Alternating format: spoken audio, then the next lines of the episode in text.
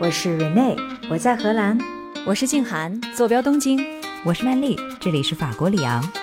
我的夜晚是你们的白天，可就算相隔万里，也不妨碍咱们聊天呀。欢迎收听时差八小时。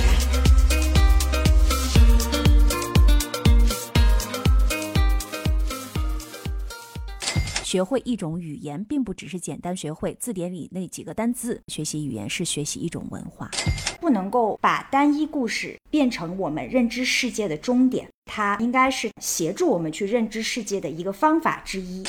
Fake it till you make it，就是你先假装你很会，然后你就真的会。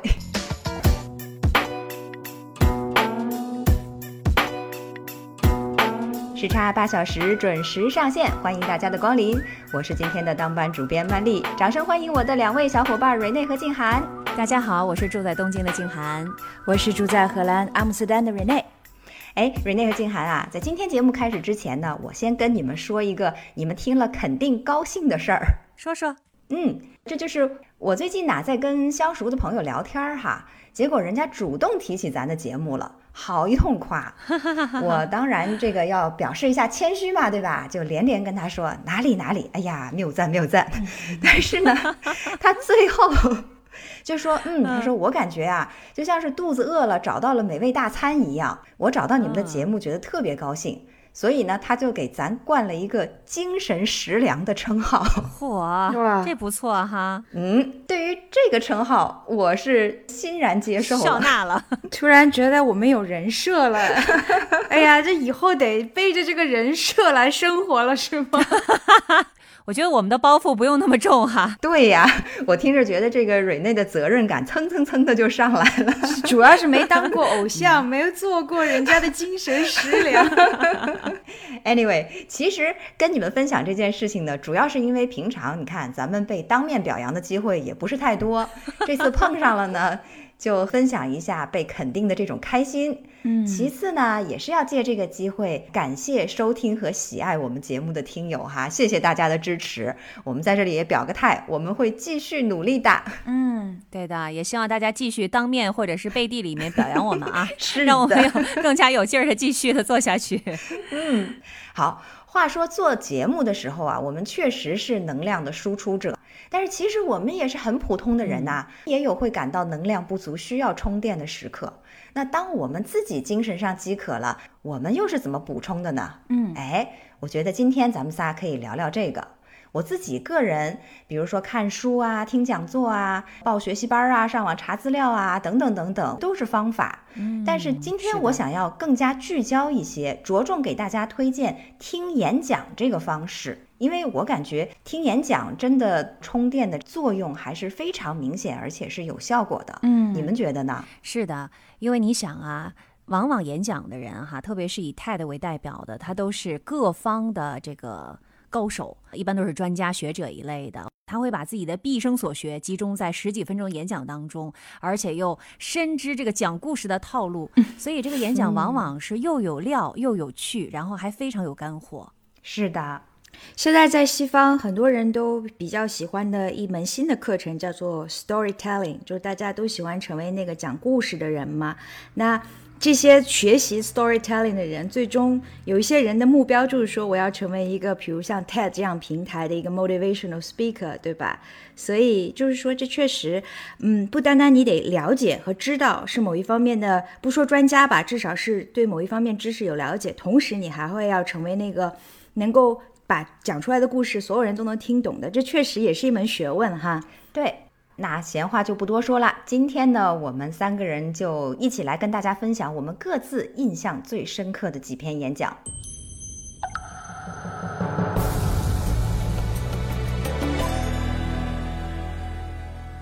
那首先的话呢，我想邀请静涵给我们说说你印象最深刻的一篇演讲是哪一个？嗯。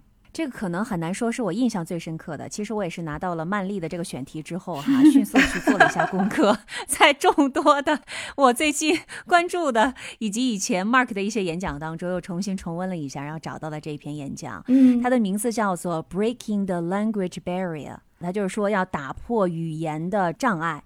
但是呢，其实吸引我这个演讲的原因很重要的是，这个演讲的分享人当年分享演讲的时候是八年前啊，他还是一个高三的学生。哇，所以他虽然是一个 TED 演讲，但是他 TED plus teen 就是 teenager 的意思。嗯所以我在想说，哎，为什么一个这么年轻的一个高中生，他的演讲会吸引到目前为止是吸引了四百六十万次的观看？所以我想说，哎，为什么这么样一个说打破语言的界限的演讲会吸引这么多人？所以我就详细的进去看了一下。嗯我跟大家具体的讲一下哈，这个年轻人他的这个 first name，也就是大家都叫他什么呢？叫他 Tim。嗯他当年还是一个在纽约城市读高三的学生，但是他的特别之处是他当时十几岁，已经可以说二十多门语言了，，what？二十多门语言，是不是叹为观止？哦，我好像听说过这个人，他每一门语言的这个精深程度是什么样？就是都是 conversational，就是可以对话的那种。是，的，瑞内，你的这个问题问的很好，其实有关键之处，就是大家说，哎，你都会说个谢谢，都会说个你好，是吧？都会说个再见，这叫会说吗？那也不能被称为会二十多种语言了。对呀他，肯定不仅仅是这个 level。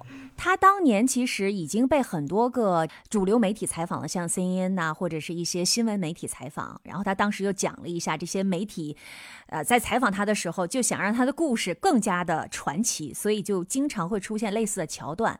比如说，就介绍他说：“哎，在我身边的这位是一个十七岁的，呃，美国年年轻人 Tim，他可以流利的说二十多种语言。”嗯，然后就经常让 Tim 说：“哎，来，Tim，你来用穆斯林语来说一下你好以及谢谢观看。”然后 Tim 就特别无奈的说：“那个应该叫阿拉伯语。”然后人家说：“没关系，你就说吧。”然后这些电视节目就做的非常的 shallow，、或者就是说：“就是哎，你可以用德语来介绍一下自己吗？然后说一句用德语来说，我会说二十三门语言吗？” 然后人家说。其实这也不是一个事实，他说没关系，没关系，你就说就行了。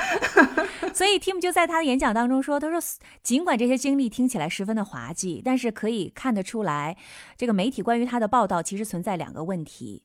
就他个人而言，他觉得这个外界看来语言学习变得像一个任务，就好像是一件事儿哈，你必须经过严格的规划执行的事情，或者是一个数字。对于这些媒体来说，是因为它能够说二十多门语言的这个数字吸引了他，这可以变成一个 highlight，、对吧？变成一个标题。嗯但是呢，其实 Team Team 所做的事儿刚好相反，因为他只是为了好玩而学语言的。嗯，他学习语言是为了和别人交谈，然后学习外国文化。嗯，所以说呢，他觉得所有的这些报道啊，还有这些新闻啊，其实某种意义上都低估了说一种语言或者了解一种语言所带来的价值。，exactly。所以这是为什么他去参与这个 TED Teenager 的这个演讲，他是想通过他的演讲带给大家学会一种语言，并不只是简单学会字典里那几个单字。其实对他而言，学习语言是学习一种文化。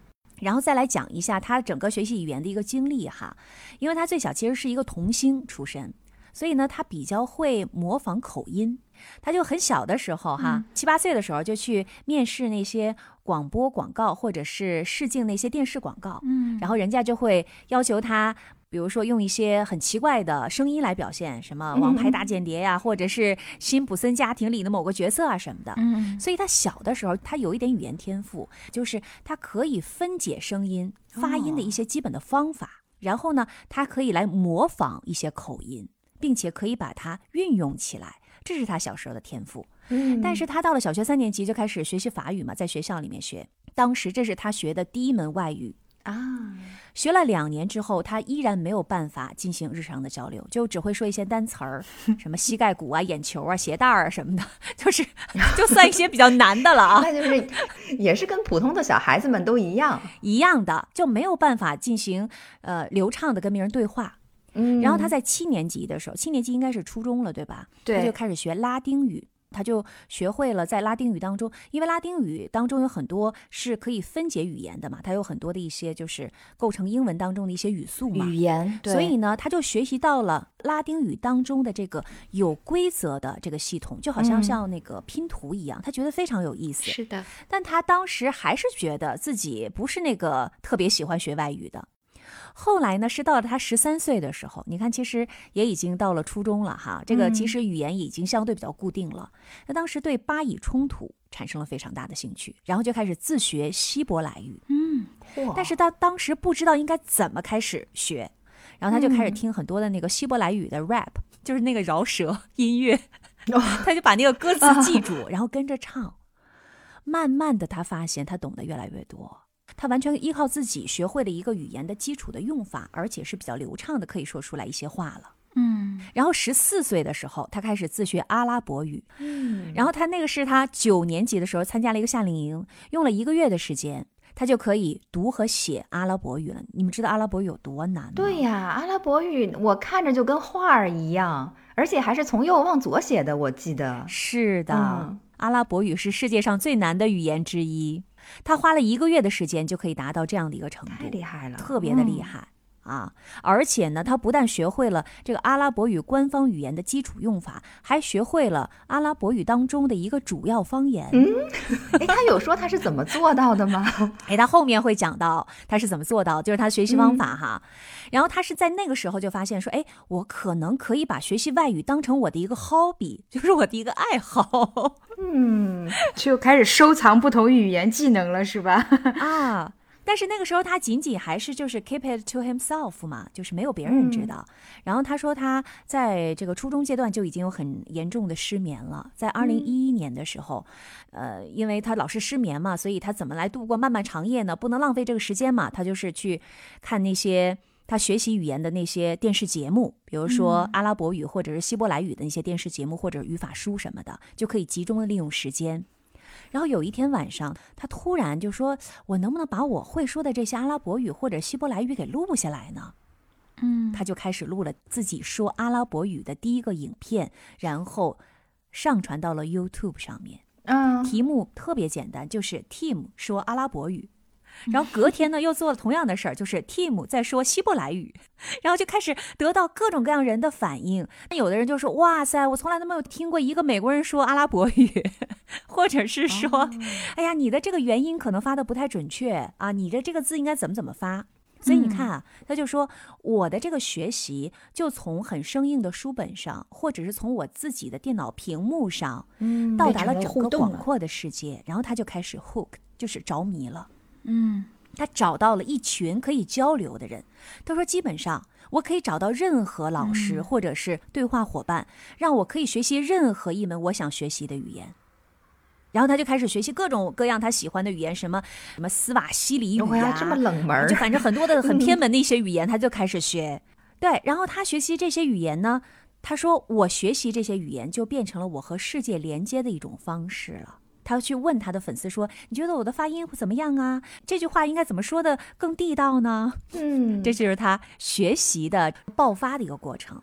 但是他同时也提到了，说我学习语言的时候也有一些障碍，其实就是他的学习方法，就是刚刚曼丽提到的这个问题，是他怎么学会的呢？就是你能学会几个单词，或者你能会学习一些 survival level，和你能够真正的表达自己的意思，这是完全两个不同层面的，对吧？能力。他说呢，他在学习语言的时候也遇到了几个障碍。第一呢，就是因为他都是自学嘛，所以很多语言他不知道应该如何自学。嗯，他说他相信实际上大部分的人都都会遇到同样的问题，对吧？现在现在咱们仨其实都是去学校学的，如果我们完全自学一门语言，又没有一个任何的语言环境，其实是很难的。比如说，他就举了一个例子，就是他学习那个普什图语。嗯，我都没怎么听过这个语言。他说他不知道应该怎么办，所以他就做了很多种尝试。然后其中一种呢，就是他在拉丁文的课文当中，嗯他学会了一种叫做位置记忆法，是一种帮助记忆的方法。其实中文当中好像有一个另外的名字叫做宫殿记忆，也就是说，如果你想学会十个单词，那你如果一个一个背的话，你可能就会花费更多的时间。你可以把它们和空间记忆结合起来。然后他举了一个例子，因为他就是在那个纽约那个 Union Square 附近住，嗯你们俩应该都挺熟的是吧？联合广场那边，对，嗯他说我太熟了那个地方，所以呢，他就说，比如说我十个日语单词，嗯说我先到哪儿，先到那个 Union Square 的什么地方，这个位置，我就把每一个这些我心里面非常熟悉的位置，都和一个我想背的动词和这个地点做连接。然后他在心里面走一遍的这个过程当中，就把所有的这些词就记住了。这是他的第一个方法。哦，怎么我听着感觉我要记的东西更多了，我更加背不下来。哎，不会，就是这方法我也会用，尤其是对于像中文、日文这些，就是本来就是图形性的这种文字更容易就。背诵单词，如果比如说是拉丁语系的话，可能难一些。但是像中文、日本这种，对于他们来说，这个真的是一个很好的学习方法。哦，这哪天得亲自试一下才能知道。对，我觉得大家如果感兴趣啊，可以去看一下这个空间或者是宫殿记忆法的具体的方法是什么，然后自己去试一试。前提是你这个宫殿自己得特别熟，就是如果这宫殿对你来说还是一 个全新的地方，你确实需要记的地方非常多，就是得是你们家，或者是你看他说哦他天天就在这个地方，所以他已经对这个空间已经很熟悉了。当然，他也提到说这是适用我的方法啊，不一定适用每一个人。嗯啊，然后他用的另外的一个方法呢，就是因为很多人都会问他说：“你同时学这么多门语言，难道你不会搞混吗？哎，是啊，你是怎么能同时学这么多门语言的？” 其实这个问题有别人问过我，因为我儿子是可以同时说日语、英语和中文，嗯就有很多问我说：“你难道他同时学，特别是学英文和学拼音的时候不会混吗？”我说不会。他们说为什么不会呢？我说，在我看来哈，就是这些在小的时候就进行多门语言学习的人，这是我自己的一个体会哈，不是来自于我们的这位 TED 分享者。那这些小朋友呢，他们在从小有一个多语言的环境的时候，实际上他是有不同的池子来储存他不同的语言的。嗯，我觉得像我哈是一个后天的学习多门语言的人，我是同一个大池子。比如说我的中文是我的母语哈，然后我的二十多岁去美国读书，所以然后我的英文的这个蓄水量就越来越高嘛。但是哎，奇怪的是我的中文的这个蓄水量越来越低，就他们俩是在一个大池子里，所以他们是一个此消彼长的感觉。曼丽可能没有这个感觉哈，这还真没注意。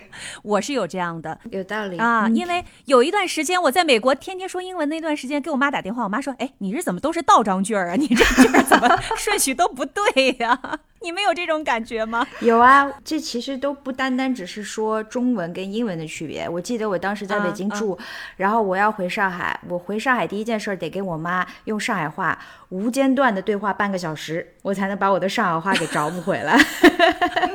真的是这样，不然的话，我我说出来是有口音的。啊静涵，你说的这个，我觉得很对。你就想象你的大脑。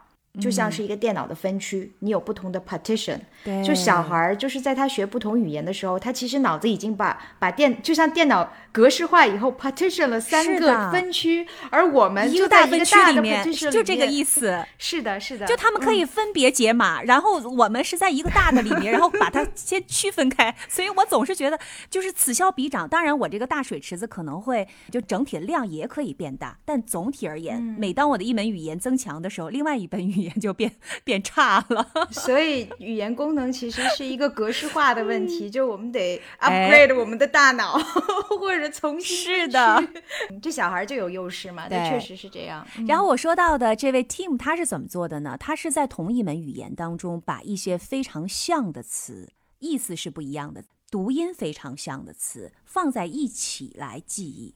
嗯，我觉得说，我如果要这样记忆的话，我可能会弄混了吧但他呢，他觉得这样记的话，比如说说到一个词，他会联想到另外那几个词，同时把这几个词都复习了。对，我觉得我也会混的。嗯，看来不同的人真的要采取不一样的方法。是的，对他是有效的。当然，他也提到说，这些记忆方法不会使你精通一个语言，只是你克服一些单词啊、生词的语言的困难的方法之一。那他是怎么样来学习运用他的语言呢？他在他的演讲的视频当中也展示了，比如说举个例子，因为他在纽约嘛，其实有也比较方便，因为纽约有很多各个种族、各个国籍的那些国家的人。嗯，他说：“你看，我出门就可以看到俄文书店、印度餐厅、土耳其的洗浴，是吧？然后可以看到很多中文和西班牙的招牌。这个在纽约其实是得天独厚的。是的。那他呢，就会用他已经学会的东西去和当地人去交流，嗯然后对方就会纠正他，所以纠正他的这个词，他就永远都不会忘了，而且是有语境的，他是用这样的方式。他真的是热爱啊，对吧？对，而且他提到了。他说：“我并不是真的对我们的谈话内容感兴趣，重点是你到了那儿之后，你就沉浸在这个语言里面了。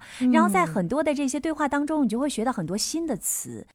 但是他提到了说，很多人可能又会问说，你这么做的意义是什么？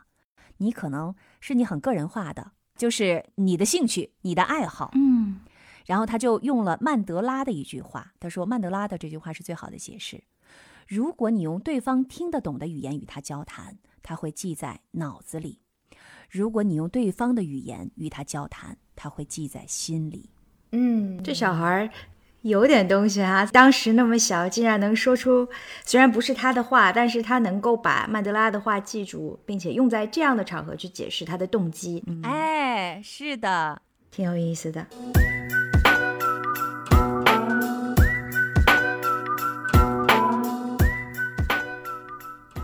他发现语言和文化之间有着强烈的连接，语言和思想之间也是。然后他举了两个例子，第一个例子，他说，如果你想学波斯语，当然你可以查字典，你查字典，你就可以很简单的就知道谢谢，或者是多少钱啊，怎么说再见，这些你都可以学会。嗯，但是呢，如果你去一家波斯书店，问人家这个书多少钱，一般对方会回答，就是如果是字面的直译的是一文不值。嗯，不是，他不会直接回答你多少钱，因为他说，在他们的文化当中有一个根深蒂固的习惯，就是当两个人在交谈的时候，两个人都想表现的比对方更谦虚。所以呢，如果你想去买一本书，是吧？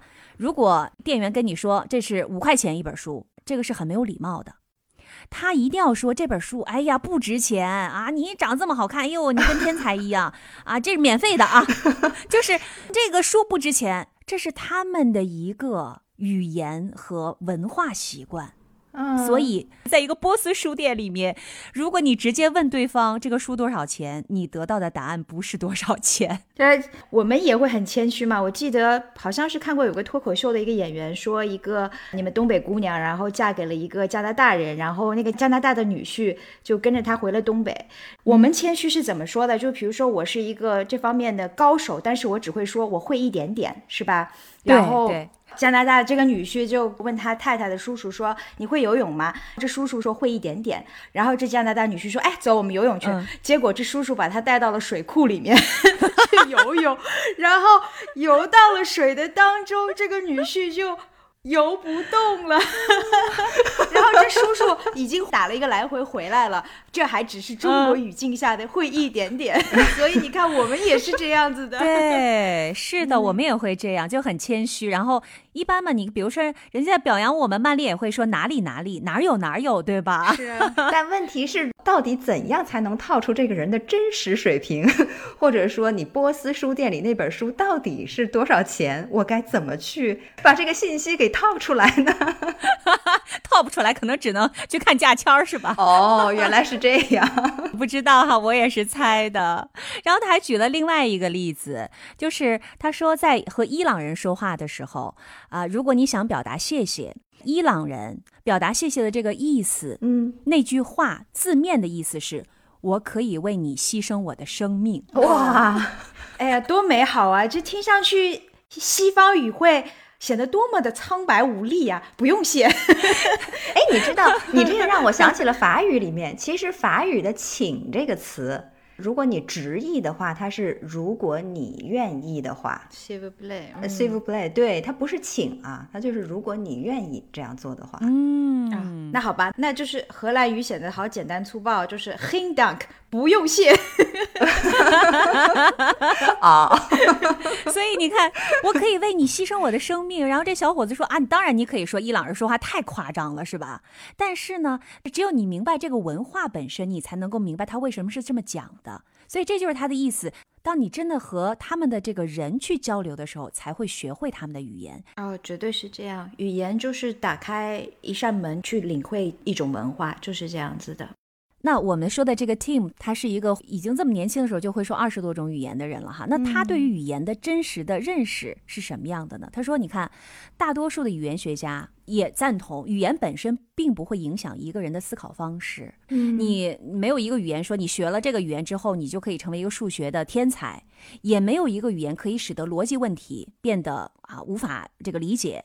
但是语言和文化确实存在着关联性。”而事实上，在地球上，确实每两个礼拜就会有一个语言消失，就再也没有一个人会说那门语言了。比如说，因为战争，因为饥荒，或者因为被同化。嗯，是啊，当年的殖民统治也使得很多的语言就这样消失了嘛。嗯，对。但是，其实语言消失并不是这一个语言消失本身，因为它的历史。他的民间故事、他的神话，以及这个语言背后的很多的文化，他们对于世界的认知就完全都一起消失了，跟着一起消失了。所以他说，如果我能够借由 TED 传达给大家一些什么，那就是翻译字词虽然非常的容易，但是翻译意思却难过登天。是的，这也是为什么那些诗歌是往往最难以去翻译的。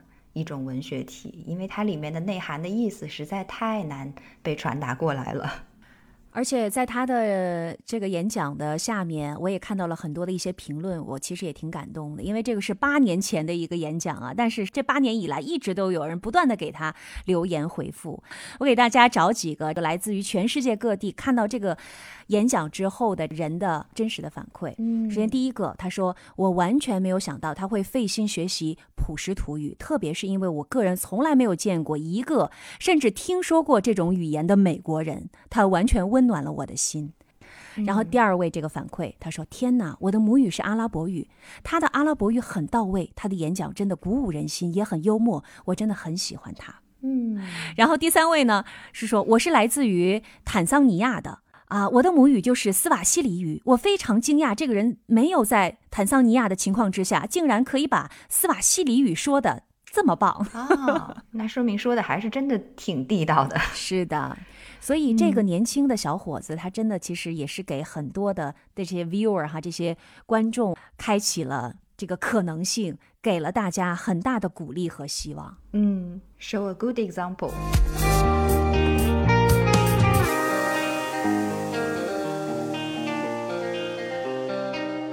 好，跃跃欲试，接下来就轮到我了，是吧？对，嗯，我要给大家推荐的一个演讲叫做《单一故事的危险》（The Danger of a Single Story）。那这里先要介绍一下，就是所谓的单一故事指的是什么哈？它指的呢，就是从片面或者是从单一层面的去讲述故事，从而呢只显示故事主题的局部情况。啊，主讲人的名字呢叫做 Chimamanda Adichie。这个名字很难念，因为她是一个尼日利亚人，她是一位黑人女作家，也是一位 storyteller。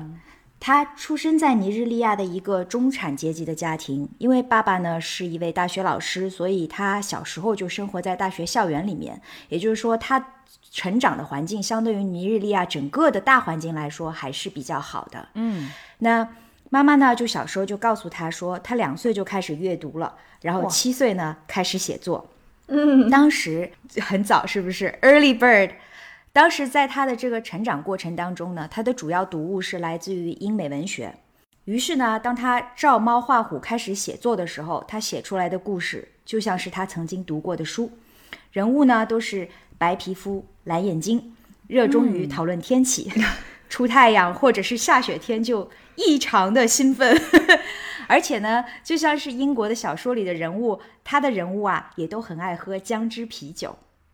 但是很快呢，Chimamanda 就发现了，就是他的写的这个故事跟他周遭的一切都完全的没有关系。因为你想啊，他生活在位于热带的尼日利亚，他们根本就不用担心太阳明天会不会照常升起，而且下雪基本上是不可能的。并且呢，他本人从来也没有喝过姜汁啤酒，所以啊，这样的故事虽然伴随了他的整个童年，是直到他后来发现了本国作家所写的关于尼日利亚以及当地人的故事，他才终于明白，像他那样巧克力肤色，然后头发像钢丝一样很难以梳理的角色，其实也可以出现在故事里面。嗯。这段经历呢，跟了他很多年，让他思考，就是当我们听到一个故事的时候，我们是有多么容易就因为这个故事的讲述方式而产生不同的印象，并且呢，这种印象还会伴随我们很久，而且还有可能形成我们世界观的一部分。长大以后呢，Chimamanda 就到美国去求学了。当时啊，室友非常好奇地问他说：“哎，为什么你可以说那么流利的英语呢？”他全然不知道，其实英语是尼日利亚的官方语言之一。而且当时室友还问他说：“哎，你给我听听你们的这个非洲部落音乐到底是什么样子的？” 然后 Chimamanda 拿出了一盒 Maria Carey 的 mixtape，然后。室友可失望了，说：“你怎么听这种音乐呢？” 而且当时啊，室友还假设他是不懂得怎么样使用煤气炉的。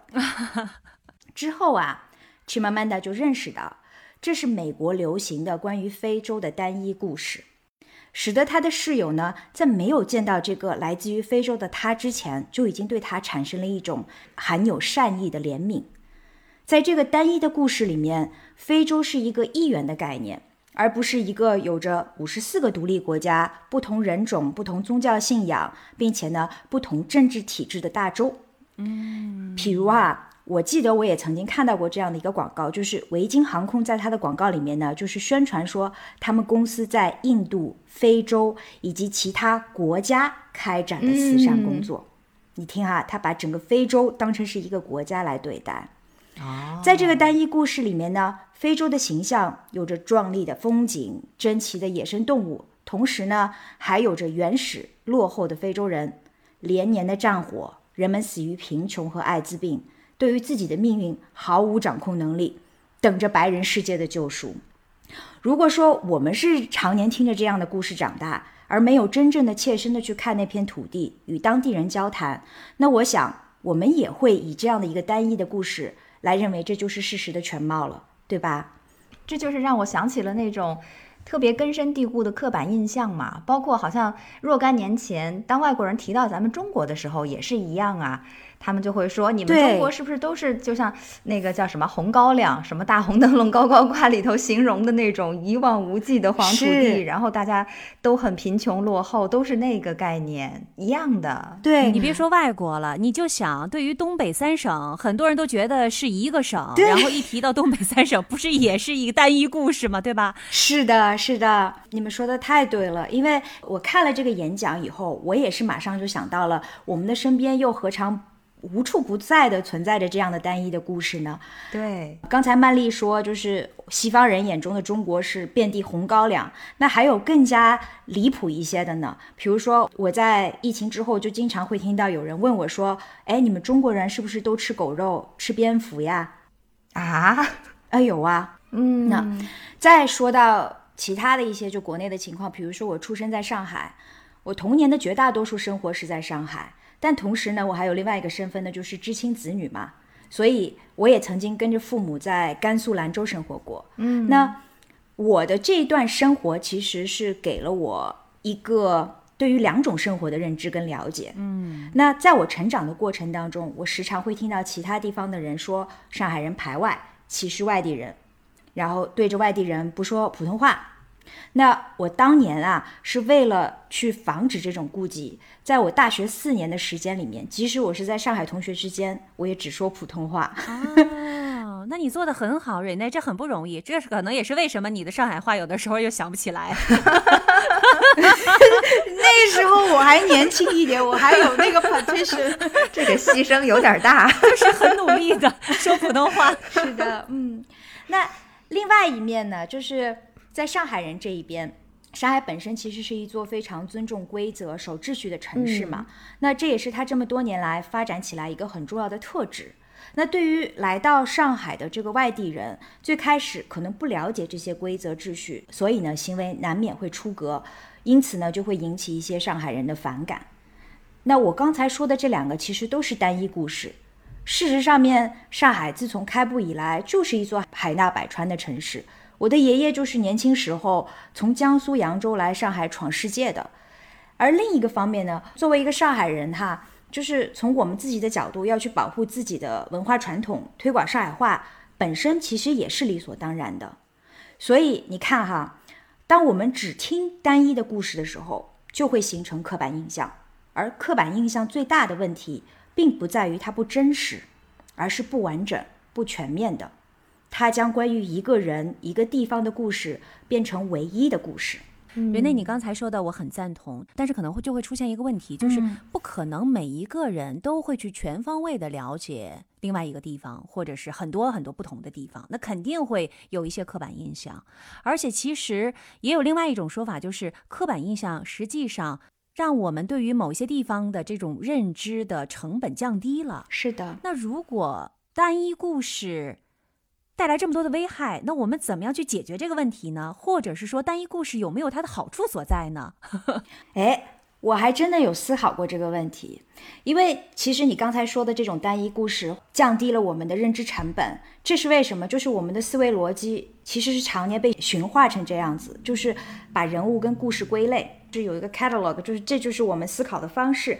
为什么这有利于我们去理解一样东西？对。但是它的缺点在于，当你理解或者说最初接触了这个知识之后，你会选择与一些人为伍，而与另外一些人势不两立。就你习惯了在了解这些事儿以后，你就马上就归类为我喜欢的，我不喜欢的。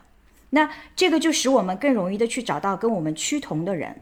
并且呢，大多数人天性里面其实是会拒绝自己不熟悉的事物的，所以这个无法避免。但是我们不能够把单一故事变成我们认知世界的终点，而应该是它帮助我们、协助我们去认知世界的一个方法之一。嗯，所以我觉得就是要应对单一故事带来的这种片面性的一个解决方法是什么呢？就是你需要。通过这些故事去理解一个地方，但是当你在未来自己的接触过程当中发现了有跟单一故事不同的一个层面的时候，你要有一颗 open 的心，你要有一个非常开明的思想去接受它。兼听则明嘛。呃，回答你的问题了吗？有有回答我的问题。好，从 Chimamanda 和他讲述的故事里面呢，我是非常赞同他总结的这个关于单一故事的危险性，那就是它加深了人的这个偏见。而且呢，是夺走了一些人的尊严，使得人与人之间的平等变得更加的遥远。嗯，他举了一个例子啊，他说一个读过他小说的这个学生曾经对他说：“太可悲了，尼日利亚的男人都和你书中的父亲的角色一样是施暴者。”嗯，然后 Chimamanda 有一些些生气的，就但是他非常优雅的回答说：“我最近也读了一本书，叫做《American Cycle》，就是美国的精神狂魔。”我也很惋惜，美国青年都是连环杀手，所以你看哈，就是我们都会成为单一故事的接受者跟倾听者，但是这个导致的结果呢，好的可能就是那种预设的怜悯，就像他的室友对他说的那样，其实是很善意的一些提问，对吧？而坏的呢，就会变成是歧视，甚至是对抗。比如在我们的生活当中，有人就会认为所有的穆斯林都是圣战主义者。都是暴力的施行者，所以接下来呢，我就想要跟大家再讲一讲，就是如果不是以单一的故事来作为我们认知世界的终点，那世界会是什么样子的呢？我这边有个例子哈，就是我有过一段游学南非的短暂经历哦，是吗？嗯，我在南非待了几周的时间吧，就是做了一个 project。那我当时呢去参观了开普敦西区的一个贫民窟，它叫开耶利加。嗯，我参观的那个地方啊，有一条明显的分界线。我们所在的这个区域呢，是一个 non-weapon zone，就是非武器区。嗯，但是越过了另外一条线，你就可以看到墙上有一个一把枪的标志，也就是在告诉我们，如果说你越过了这条线，你的生命安全就不会被保证了，因为那边的人是有武器的嘛。嗯，那我当时的此行的这个目的呢，是去参观当地的一个创业中心。也就是 incubation center，就是很多的创业者都会聚集在那里，很多的创业的年轻人呢在那里办公，然后他们的项目有一些小到关注社区，比如说建一个那种可持续的商店啊，大到互联网经济的创业项目都有。我当时就去听那些创业者跟我们去讲，就是他们的创业故事嘛，记得很清楚，当时就是他们是满怀激情的去 pitch 他们自己的这些商业计划。嗯，那是一个南非夏天的下午，我就看到门外有很多奔跑的孩子，然后听完故事之后，我就跑出去跟他们一起玩了嘛。那些小孩儿，贫民窟的小孩儿哈，他们笑得特别的灿烂，然后呢，就是争相的要跟我这个长着亚洲面孔的人合照。你看，这不是一个单一的故事了，对吧？就是一面，你知道，就是警戒线的旁边、分界线的旁边，可能就是一个有危险的地方。那这也是很多非洲国家的真相。但与此同时呢，你也会看到，就是。嗯，在这样的一个 incubation center 里面，还是有很多人是在即使很辛苦，或者说有一些些危险的世界里面，仍然是充满希望跟充满欢笑的活着，然后做着一些振奋、激发他们自己的故事。那在我眼里面，这就是一个不那么单一的故事了。嗯，我也看到，就是在我们现在的生活当中，哈，就比如说。呃，静涵上一期介绍了抖音，是吧？是。然后我就发现，就是在抖音的那个世界里面，到处都是那些，比如说建筑工人当中最会跳 popping 的那些街舞大神，这不也是一个不那么单一的故事吗？是的，嗯，是的，是的。其实我们仨在做的这个事儿，其实也是在讲述非单一故事嘛，尽我们的可能去把我们看到的一些不同的、不单一的故事告诉大家。对，嗯，视角。我们的认识来打破一些刻板印象。嗯，我其实刚才瑞内我在听你说这个演讲者他的演讲的时候，有一点抓住了我，就是他小的时候在写的第一个故事的时候，他写的是一个白人的故事，嗯，不是他自己。这个点其实打动我的是，有的时候我们觉得我们吸收到的就是我们自己，但是你看他其实在外面照见的并不是他自己。对。你从外界照见的可能也是非常单一的，你对自己的了解可能没有那么深入，特别是对于一个小孩子而言。是，这就是我也想分享的最后一个我很有感触的地方。Chimamanda 在他的演讲里面，他也讲到了一点，就是受单一故事影响最大的可能就是孩子，是，就是你小时候的这个记忆会跟着你，有的时候是会跟你一辈子的，是吧？我们会说潜意识里的一些东西，但其实你知道吗？就是。在我们小的时候，我们是看不到人的区别的，对我们不会感受到人种的不同、性别的不同。你看小时候谁会就是你是男孩女孩，我不跟你玩儿。其实是教化让我们识别出了各种不同，也会慢慢的变得越来越不同。说到这里呢，我就想要讲一个 stand up comedian Trevor Noah 讲的一个故事。他呢也是一个南非裔的喜剧演员，他出生在。种族隔离时期是一个混血儿，他呢有两个同母异父纯黑人的弟弟。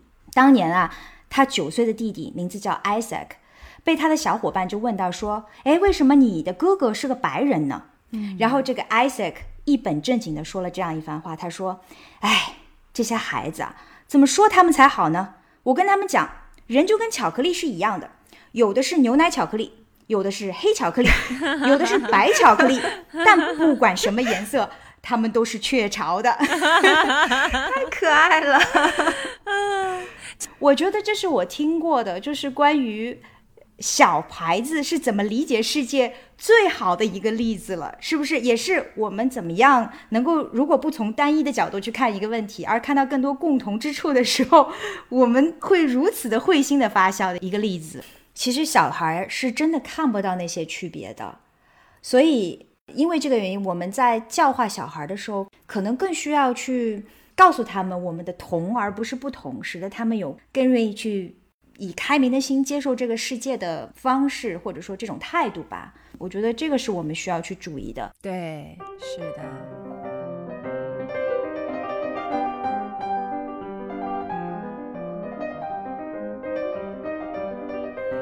时差八小时，今天呢，我们是在跟大家分享我们几个人很感兴趣或者说很印象深刻的一些演讲啊。那么接下来呢，我想要给大家说的就是我至少在九年以前吧，其实就已经第一次看到了，但是直到今天呢，再重新翻出来，依然觉得它并不过时。那这个演讲呢，就是美国的一位社会心理学家，也是哈佛商学院的副教授 Amy Cuddy 女士。她在二零一二年的时候，在 TED 上所做的一场演讲，名字叫做 “Your body language may shape who you are”。你的肢体语言决定了你是谁。嗯，听过，听过是吧？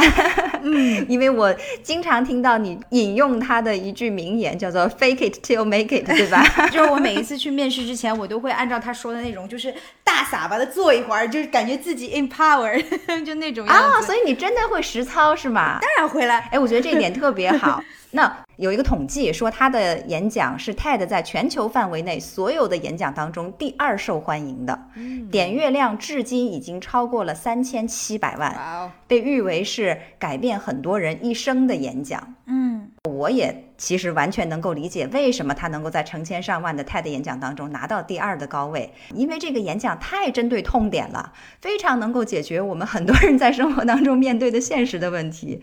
就像你刚才说的，面对一场面试，对吧？面对这个困难挑战，或者说面对一个非常难缠的领导等等等等，我们所产生的那种山一样的压力，那我们急需一种方法、一种技能去应对这种好像可以这个比较 overwhelming 压垮我们的感觉哈。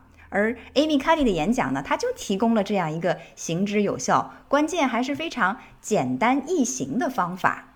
那在这个演讲当中呢，Amy Cuddy 他所陈述的一个中心观点就是，肢体语言影响着他人对我们的看法。但很多人所不知道的是呢，它同时也影响着我们对自己的看法。所以，假如我们能够摆出一个非常有力的姿势，一个非常自信的姿势。那即使当时我们的内心并不真的感到自信，这些姿势也能够影响我们体内的两种跟信心还有抗压能力密切相关的激素，一个叫睾丸酮，另一个叫可的松，这两种激素的含量，从而呢，它就可以显著的去影响，甚至是爆发性的推动我们成功的机会。那我不知道这个 Rene，你是不是因为做了这个 非常 open 的 gesture 之后，你的面试就一往无前的顺利哈？我我其实是听到你说 testosterone，就你说那个睾丸素的时候，我在想，这是不是就是男人那么盲目自信的原因？因为他们更多的睾丸素。但我觉得这个是有关系的。而且 Amy Cuddy 在他的这个演讲里面提到了，他说。在他的若干的实验和研究里面，他就发现男生和女生自信度就是不一样的。女生更倾向于要把自己关闭起来，就要缩小，显得更加的不自信一些。那这个和激素，就是你说的这睾丸酮，它是直接相关的呀。因为男性他这个激素就是要比女性高啊。嗯，好。那我们说回到这个 Amy Cuddy 她的演讲哈，刚才不是说了，她能够非常有效的去解决我们在现实生活里常常会遇到的困难嘛？是。那刚才提到的这个困难，就是很多人的自信心不够，觉得自己没有办法应对面前的问题，或者说是不配得到目前自己所拥有的一切。I'm not supposed to be here, or I don't deserve this。嗯，这其实是一种非常普遍的心理。有抽样调查显示呢，说有高达七成的人在自己的事业和成长过程当中，其实都曾经有过这样的感受。嗯，那么心理学中呢，好像也有一个专门的名词来称呼这一类人，叫做 imposterism。我也不知道应该怎么翻译好，大概可以翻译成冒牌货症候群，就是这些人自己感觉自己是冒牌货，但事实上呢，他又可能根本并不如自己所想象的那么糟糕，他们只是不够自信而已。Amy Cuddy 就在他的演讲当中提出了解决方法，就是我们刚才说到的 “fake it till you make it”。那么怎么样去 fake 呢？他和他的团队就找到了这样一条特别简单易行的路，就是如果你不够自信的话，那我就告诉自己我是在假装自信，这总可以吧？嗯。然后我就利用肢体语言能够影响我们对自己的看法。这个研究发现，不断的去给自己强化这种正面的暗示。直到有一天，我们无需再假装，真的就是那么自信。嗯，这个方法呢，本身说起来很简单哈，当然它的背后是要有理论依据的，就是人的动作和行为和他的心理之间是能够相互影响的。那在 Amy 团队做的实验验证的理论体系当中呢，他们就发现，相信自己和变成更好、更强大的自己这两者之间呢，是一个非常有趣的循环过程。就有点类似于鸡生蛋，蛋生鸡，你也说不清楚是谁先开始，谁后来的。但是他们呢？你的意思就是说，如果你相信自己，你就会变得更好、更强。对，同时你又会变得更自信。对，同时更好、更强。对，是的，一个循环。他们是有一个相互的良性促进的这样一个，就是良性循环系统啦。一旦这个系统开始启动以后，你就比较容易朝着一个越来越好的方向发展。那么难处在哪里呢？我们说万事开头难。就是这第一步的推动力来自什么地方？嗯，Amy 团队，我觉得他们的高明之处就在于他们找到了这个方法，就是改变你自己的姿势，不仅可以影响到别人对你的观感和判断，而且可以去影响你对自己的感受。更奇妙的是呢，从身体内部来说，姿势的改变切实可以改变我们的内分泌，还有脑神经的状态，从而让自己真的更加有自信，也更加有力量。那其实 Amy 卡迪在这里呢，他举了一个他自己的例子。他十九岁的时候是遭遇了严重的车祸，脑部受损，智商下降了足足有三十分。嗯，可以说是从一个聪明人一下子就变成了一个疑似这种残疾人士，可能都比普通人还要再略差一点。他比他的同学要整整多花了四年的时间才从大学里面毕业。哦，所以他那个时候就备受打击，因为他本来就是大家嘴里的别人家的小孩，就很聪明的那一个，而且长得还漂亮哈。对，然后他突然一下就变成了这个平均线之下的这么一个人了，他就觉得哎呀，这个简直受不了了，depression。他甚至想过要退出，我不干了，我不能再继续这样子了。但幸运的是，他的老师这个时候就逼迫他说：“你，I bet on you。”所以呢，你哪怕是装，你也得给我装到底，你一定要继续前进。嗯，幸运的是，Amy 在她的老师的这种鞭策和鼓励之下呢，她真的做到了。她后来又进了普林斯顿，又到哈佛去当老师，对吧？我们都看到了她的经历。嗯，而且最让我感动的一个地方，就是她在哈佛已经是老师了。有一天，她在班上发现了一个女学生，非常的低能量。低自信，在班上的发言活动里头，从来都是最不积极的那一个。他就把这个学生叫到自己的办公室里，说：“你不能再这样下去啊！因为我们的打分，一个是这个考试的成绩分，另外一个叫 participation 参与分嘛。就说你如果不积极的 participate 的话，你就会挂科的，你过不了的。”结果这个学生就完全被击倒的样子，就对他说：“I'm not supposed to be here。”他就觉得自己完全不配在这个地方待着。Amy 在那一瞬间就突然发现，哦，原来当年我的老师一直在激励我说 “fake it to make it”，我现在已经做到了。嗯，而现在我面前的这个学生，他正在面临着我当年面对的一模一样的那个场景。然后第二件事，他就是说，我要告诉我这个学生，“Of course you can make it”，你一定能够做到的。你要相信自己。明天开始，你要进教室。你要去 fake it，你要装作你能够做到，等等等等，就是把他自己当年走过的路完全就传授给这个学生。他说明天你不仅要走进教室里，而且你要假装你是最好的那一个，你能够做出最棒的发言，你一定能够做到的。事实也是，他的学生呢，第二天就做了入学以后最棒的一次发言。班上有些同学就说：“哇，他是谁呀？以前坐在这儿我都没注意到有这么一个人。”所以当时我听到了这个例子，我觉得真的特别特别的感动。Amy 用她的这种方法，真的是帮助一个人改变了他自己。而且她说，几个月以后，这个学生再次走进他办公室的时候，就特别的自信，特别的阳光。他都已经不是 fake it to make it，他已经是 fake it to become it，就是他真的已经把这种自信、这种力量内化到了他自己的身上。嗯。曼丽，听到这儿的话，可能我们有一些听友会感兴趣，说这个 fake it 到底如何去 fake？嗯，是的，这个方法到底是什么？好问题。对啊，这个 body language 是说我的身体语言呢，我就挺胸抬头，然后像刚才瑞内提到的，说我就大字的坐着，这样我的会感受就会更好吗？我就会相信我自己一定可以吗？这样做是不是就够了呢？是的，我们接下来就要分享这个方法有多么的简单，比如说。你如果今天心情不好的话，你就苦着一张脸，对不对？那么你不妨在嘴里面咬一支笔，这样的话，你就会不由自主地呈现出一个笑容，然后这个笑容呢，就会反过来让你的心情也跟着变好。嗯，那另外，如果你觉得你自己能量不够，在一个低气压的状态之下，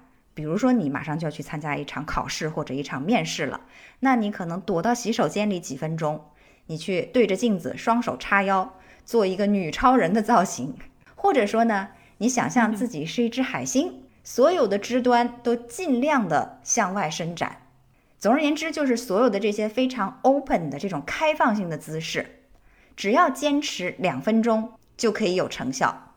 而据他所说呢，如果你长期坚持下去的话，你就可以慢慢的改变自己。嗯所以以后再也不要听那些什么短视频博主告诉你说女生只能坐三分之一的座位，千万不要屁股全都坐在椅子上面，然后摆出一个大字，because that's a power pose。哎，我觉得呀，啊我觉得我可能有不同的观点。首先，如果你在日本的话，你肯定不能这样，它还是有一个文化的，就是或者是在这样的一个习俗吧。你在面试的时候应该怎么样？第二，就是从我的这个声音教学上来看，其实坐在椅子的前三分之一处，当然并不是说让你都坐得很边缘了哈，蜷缩成一块儿。实际上，双肩放松，然后让你的整个的脊柱都是直的，让你的就是中间的中段儿。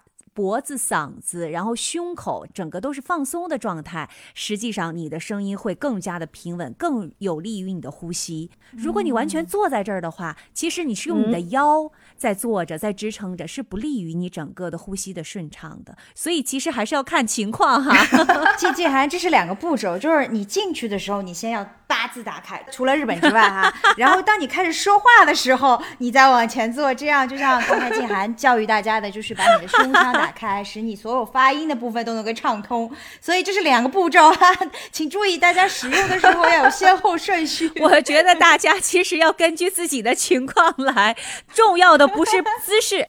哎，我倒觉得其实姿势是一方面哈，那个是给你的一个内在的一个心理心理暗暗示，对。但是呢，重要的是你有了这个心理暗示之后，如何表现自己，然后如何真正的做到了 make it，是吧？嗯，是的，你们俩刚才的这番讨论啊，就是非常精准把握到了这个精髓，也是我在后面还读了一些关于这个演讲的一些评论哈，我就发现了一些很有意思的点，就像静涵最后所总结的那样。按照他的这些建议去改变姿势，他最终的目的是要在内心里面去影响你自己。嗯，所以他其实最初的建议是什么？并不是说你到了这个面试的场所，比如说你进去大字型的展开，然后把腿架在桌子上，绝对不是这样，而是在这个面试之前的几分钟，你进到洗手间里面，你自己去进行一个伸展，然后你双手叉腰，用所有的这些方法去改变你自己内心里面的能量。嗯，一旦你内心里面的这个能量是进入了一个良性循环的状态的时候，你对自己已经有了一个好的影响。那么你进到面试间的时候，包括像静涵你说的，你进入到了像在日本这样一个文化环境之下，你就按照它的规则来，没有问题。因为这个时候外部的环境和你自己内部的这个环境，这两者之间。已经可以产生一种抗衡了，就是你的内心不至于被这种外部环境去 overwhelm，被它压倒了。或许每一天都跟镜子里的自己说我很漂亮，我很漂亮，也管用呢。就是 fake it until make it。真正有一天你发现你真的变了，咱们可以试一试，咱们仨各自回去悄没声的对着自己的镜子练，然后过三个月互相 zoom 打开一看，哎，你怎么变美了呢？这美这一点我们仨都已经有了，就自信我们是、不，其实我们也已经很自信了，就是更加爆棚一些嘛，对吧？我们是我们不在乎别人觉得我们美不美，重要的是我们觉得我们 make it，是我们内心的感受，对，是吧？这一点是刚才曼丽强调的。就是要有、是要有一些这种气场，就是感觉就是只要我痛快了，管世界其他人怎么 想，我觉得我自信就够了。哎，其实这一点我真的刚才听曼丽讲的时候，我可以给大家举一个我自己切身的例子。我记得我曾经有一次比较大的一个方向的转换的时候，然后我到了一个新的工作任职了，我就不说是哪家公司了哈。其实对我来说挑战还是蛮大的，因为那份工作的职位不低，但是我没有完全的做过，我是第一次完全做一个新的角色和岗位，我怎么办呢？我其实就是每一天都假装我自己非常的资深，啊，然后包括出去 开会啊、谈事儿啊，就是你知道我的这个语言能力还是非常强的，不管咱懂不懂，但是你听起来我肯定是非常懂的，所以也是一种 fake it，对吗？绝对是 fake it until make it。嗯，直到有一天，我觉得这个转换可能别人不知道，但我自己知道。嗯，因为原来我可能是一个行业的学习者，但到有一天我知道了，我不是学习者了，我已经在这个行业当中有积累了。嗯，因为什么是需要时间呢？学习和经验是需要时间的。这个经验的积累，你没有办法一下就跨越嘛。可是，在积累经验的过程当中，你可以 fake it。是的，我觉得管用哈。你看，这静涵就是自身就。给我们提供了一个特别典型的正面的例子。事实上，我觉得肯定是这样的，就是我们。每一次，比如说要去做一件挑战自我的事情的时候，我们都不是百分之一百自信的，对吧？因为我们挑战的，比如说有 lower hanging fruit，或者是 higher hanging fruit，你跳一跳才够得到的地方，那你肯定一开始是没有十全的把握你能做到的。但是这不就是一个经典案例，fake it until make it 吗？我相信这样，就是在一件事情没有完全完成之前，其实这个 probability 就大家说百分之三十的可能性，百分之五十的可能性，其实这都是 hypothetical，都是假设的。只有等你过去了以后，你说我就知道一定会成功，嗯，是吧？但是没有成功的话，你也就 too bad，next time，就所以都是这样子的，对。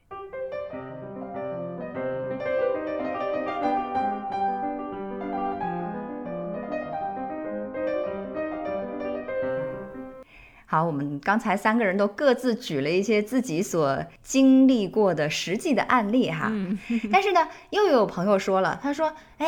那我虽然用这个 fake it 扛过了一时，但是万一最终还是有人来拆穿我，那我怎么办呢？对我还是一个假冒者，对吧？对，就我这个假冒的问题还是没有解决呀。对，那么 Amy 她就进一步建议了，她说 Don't only fake it till you make it，fake it till you become it，就不要仅仅假装到你过关为止，而是要假装到你内化成真为止。嗯，那我的理解就是说，你一方面你在表面上你撑出了这个架势，对吧？你内心里面实际上还是有一定的忐忑不安的，觉得哎呦我名不副实。那么同一时间，你还是要不断的去吸收经验，完善自我。就像静涵你刚才说的，你说你登上了一个岗位，但是你觉得你的经验值有所欠缺，你还不是那么 senior，但是你给了自己这一段的。缓冲的时间之后，你赶紧去吸收这些经验，哎，到了后面你就真的 become it 了，对，你就实实在在的是一个 experienced senior leader。所以这个 Amy Kelly 她整个的演讲，我给他的一个总结是这样的：你如果觉得自己不够好，或者说你觉得自己并不完全符合你给别人那种能干阳光的假象的话呢，嗯，那你就不妨从假装开始，先让身体摆出姿势。让你的身体去说服你的心灵，增加正能量。是的。然后呢，用这份正能量去让你自身变得更加自信，然后同时不断的吸收外面各种各样的知识，去充实你自己，去不断的重复强化这个过程。当你有了更多更丰富的知识，你同时你自己的自信也会更加强大起来。那这是一个。正面的良性循环的过程，直到有一天你会发现，不知不觉当中，这些正能量就已经真真正正的是来自于你的内心里面了。所以我觉得我今天分享的这个演讲，我特别喜欢它的一点，是因为它告诉了我们一个特别美好的弄假成真的这样一个故事，而它的开端呢，只需要两分钟的调整，就可以给我们自己带来特别大的一个改变。嗯，明天早上我就开始试啊！来，大家所有的听友跟我一起啊！明天早上起来，第一件事儿对着太阳，或者在阳台上啊，或者是在一个很明亮的地方，就做出超人的这个姿势。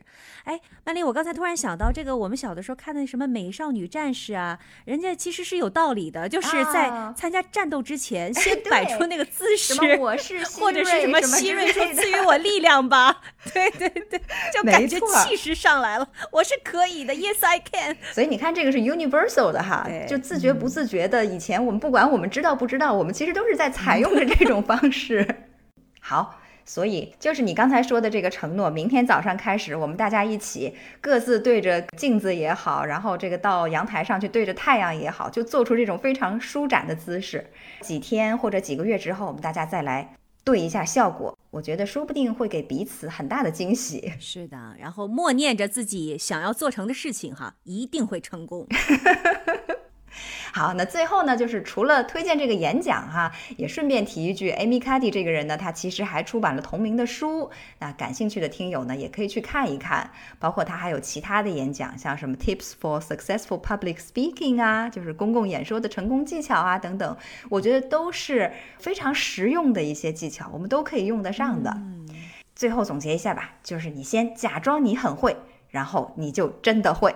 嗯。